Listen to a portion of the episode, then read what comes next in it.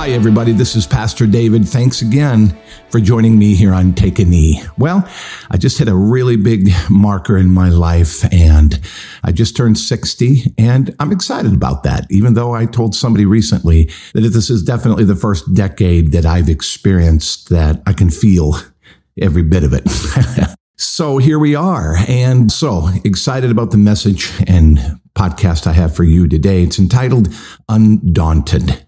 When I think about being undaunted, I think about being unmovable. And this word, of course, is kind of directed toward men because Father's Day coming up. But I also wanted to say that this is a message that translates to everyone. When we think of courage, courage under fire, being undaunted means that you're just unmovable, that you're not going to be pushed out of the way when it comes to your convictions, when it comes to standing up for what is right when it means that you are a person of, again, of conviction.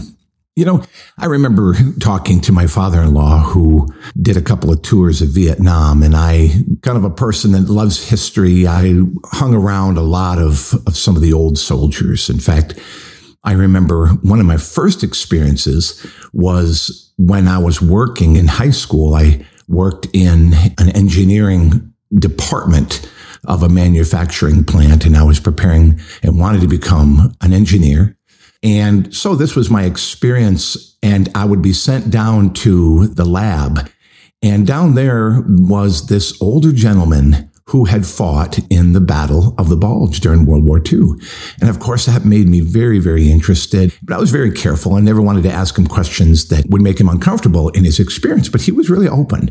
And matter of fact, he had a book of his experiences that I guess his division had experienced and put together and he had it.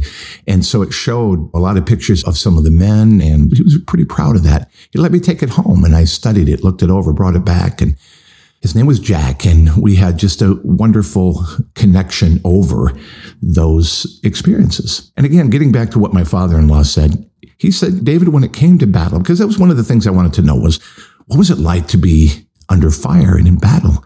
He was a special forces officer. And so he didn't necessarily experience a lot of actual face to face combat. What he was doing was training his counterpart in various parts of Vietnam, which I won't go into detail on, on that, but he had experienced a lot of fire and did see warriors coming back, soldiers coming back who were injured or maybe even killed. And one of the things I asked him, I said, you know, Pops, I said, what was it like to be under fire and how did you handle it? And what was your experience? How did you emotionally handle it? And he said, you know, I did fine. You know, my thought was because he knew the Lord and he was connecting with God and his times were in his hands, he did pretty well.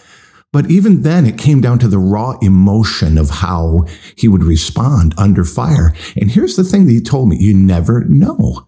You never really know what a man or a woman is going to do when they're in combat.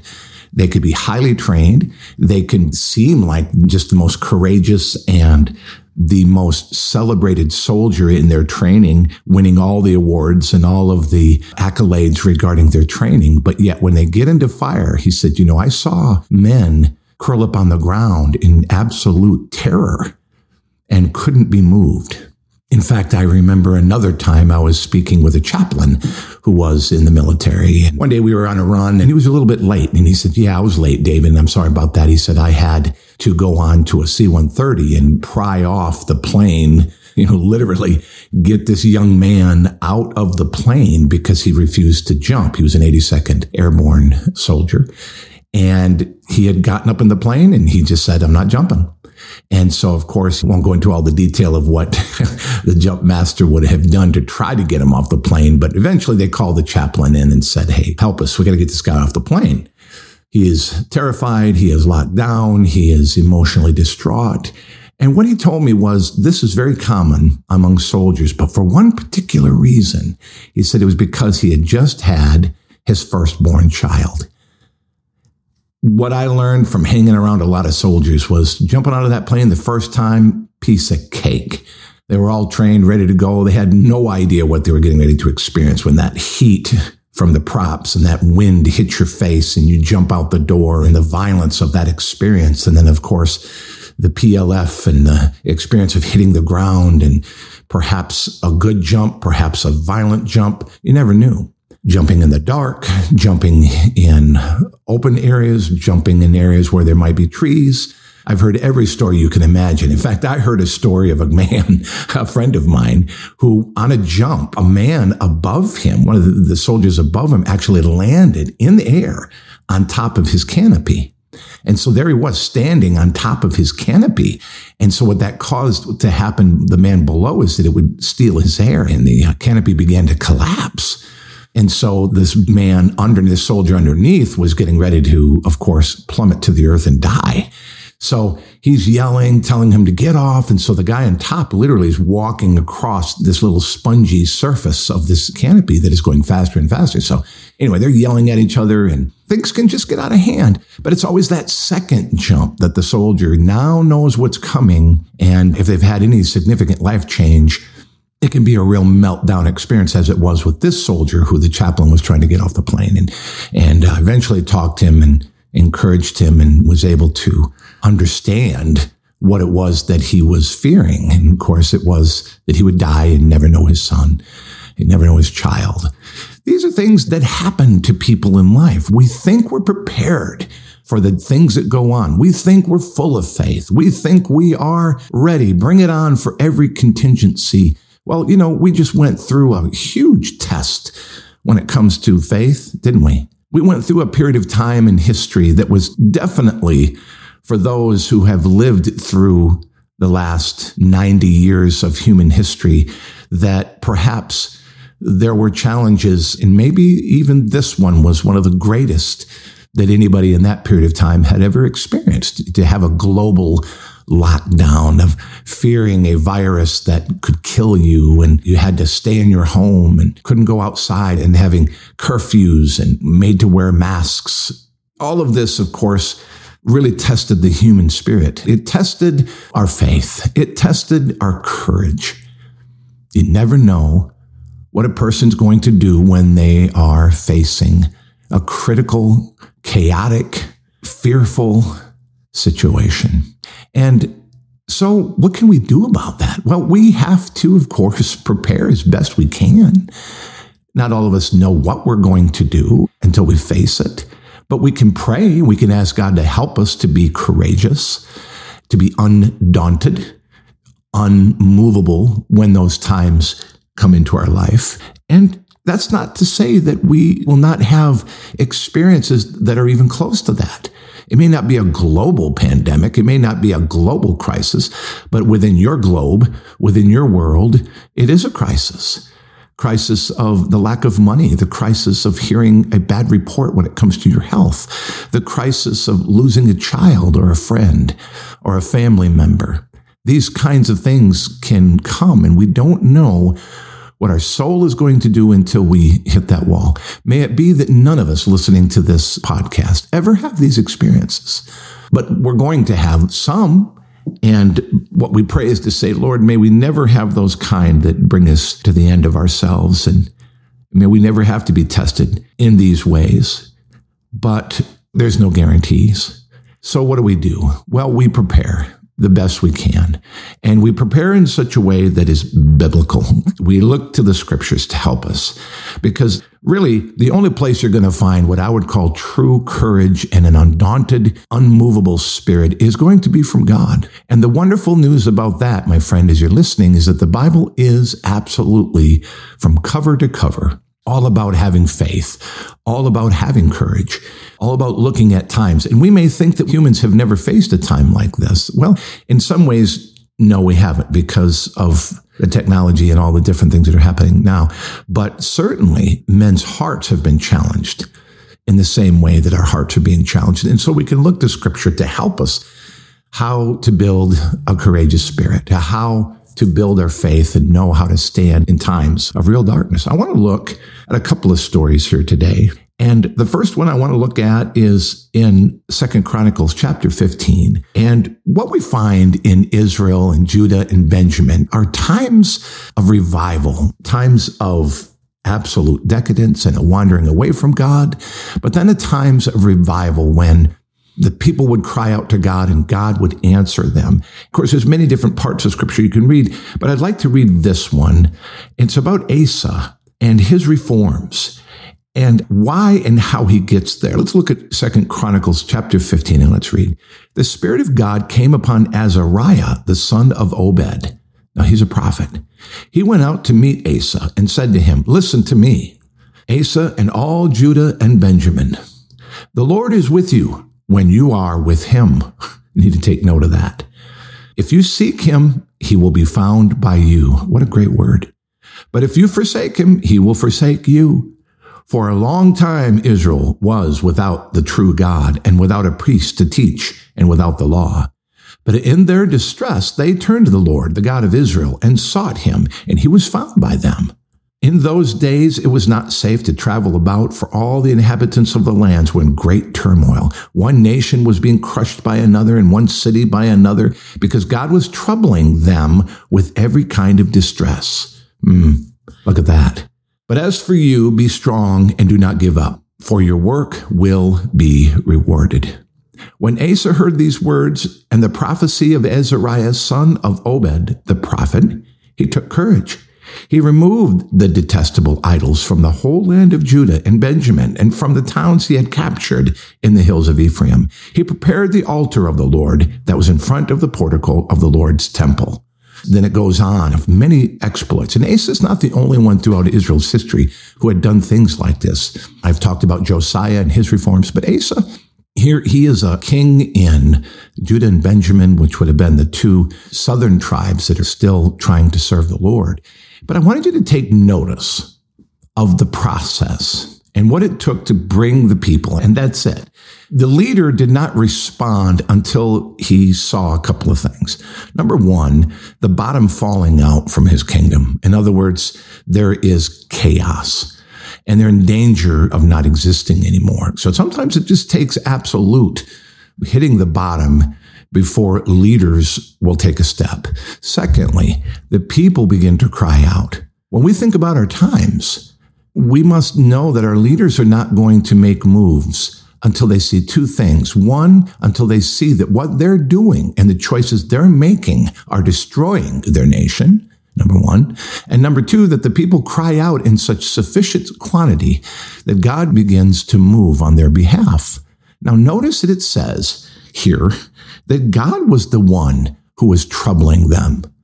So, this, of course, is a principle that can be applied to many different levels of life the personal life, the life of a nation, a life of a family, a life of any group of people, or even a business, any entity that is gathering, it can experience chaos because of the choices that are being made.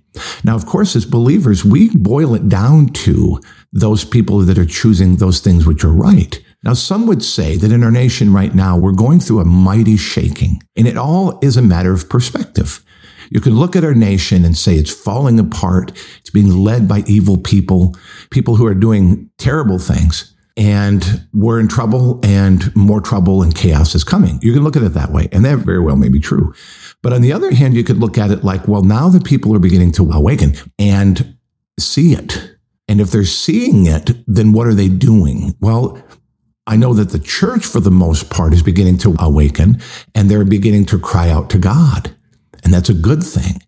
And then eventually this will continue to gain steam as the churches continue to preach the word and continue to stand up to ridiculous things that we see taking place when it comes to morality and our human status and how God has made us to be and the importance of family and the importance of being responsible and ethical with money and with human relationships.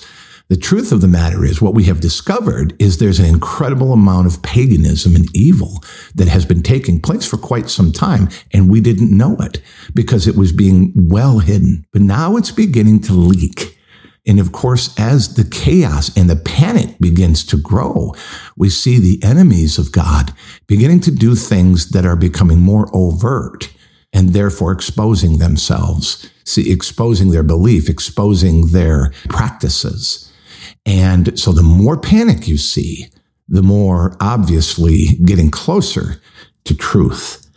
And so we are watching this process go on. And how do we, as the people of God, respond?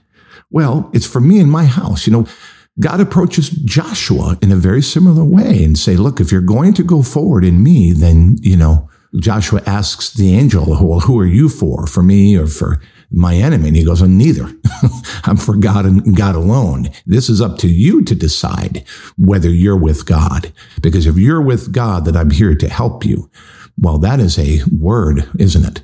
A word to our generations, especially the young people who are now probably the most deceived and brainwashed and have been attacked in a long, long time. Young people are very vulnerable right now, having come through a mass hysteria that has weakened them. They're looking for those who will understand. They're looking for inclusion. And so they're finding it in the arms of very evil people and those who are confused. Well, once you get a very large army of very, very evil and confused people, you've got trouble, real trouble. So we're praying, we're asking God. Joshua was, for me and my house, we're going to serve the Lord. It comes down to individual decisions. And you may think as you're listening to me saying, well, what does it matter? You know, in this ocean of control that we see going on in the world today, in this ocean of media that continues to speak lies and movies that are constantly brainwashing young people to think crazy stuff like that movie Zootopia. I mean, if you didn't see that this was a precursor to what we see now, then you weren't listening. You weren't watching. You didn't have your heart open to see what was going on there. Of course, I did and told my children the same. It's just like, okay, I see what's going on here. So we have to be prepared. And again, we can't wait for everybody else to move. And we can't wait to say, I'm going to be courageous when everybody else becomes courageous. Now, there is some measure of truth to that. And I remember hearing a quote that said, you know, the courageous or patriots as it was, since it was Samuel Clemens who said this. He said, you know, patriots are the ones essentially who sacrifice. And then the general population comes in like a flood when it will cost them nothing. So that's generally the way it works. And I understand that. But I'm calling to you to be like a true warrior of God, to be like one who will say, you know what, for me and my house, I'm going to serve the Lord. I am going to stand for what is right. I don't know if those around me are going to. It doesn't matter. If I'm the only one in the field, then that's the way it'll be. But what we often find is that we won't be. Because number one, if we're on the side of God, then we have the army of the living God with us. It's like Elijah when God tells him, he says, what are you doing here? Why are you here in this cave? Go back. I've reserved 7,000 that have not bowed the knee to this evil and will rise up when I call them. See, we feel alone, but we're not alone. The enemy wants to make us think we're alone and we run for it and we hide and try to find God in the cave. And God says, what are you doing here? I'm getting ready to shake the land and you need to be a part of it. Go and do what I tell you to do. So we see so many biblical comparisons and stories and anecdotes that fit our particular situation, but it ultimately comes down to the choice that you and I make as individuals. What are we going to do? Are we going to be undaunted or are we waiting for the tide to turn? Warriors don't wait for the tide to turn. Warriors fight then and hold their line. Warriors don't let fearful conditions change their conviction in what they believe. They don't pick up and run. They hold their place. And that's what we need. We need those who are willing to hold their place in the line for morality, to hold our place in the line for family and the protection of children and the absolute conviction that it is the responsibility of parents to help their children understand and to grow. And there are those who are deceived, even believers who think that that is not true or that they just even let a little bit of confusion in to say that, well, you know, a child is not complete until somebody else is able to come and to speak into their lives. Folks, can I just share with you, if you're a parent and listening to this, You don't have to be a genius to raise your children. You don't have to even be knowledgeable of all of these things. What you want to do is teach your children the things that are the most important, and that is confidence. That is courage. That is the confidence to learn and to think and to be logical. Because once you've prepared them as a emotionally secure individual human being, the sky is a limit. Learning and having knowledge in their head is not the goal because anyone can sit down and parrot back information. But it takes courage and it takes a person of maturity and wholeness to be able to grow with the kind of confidence that comes from morality and believing in the things of God. See, this is what the enemy wants to strip away from humanity. And that's those who are doing this are being led by a satanic assault.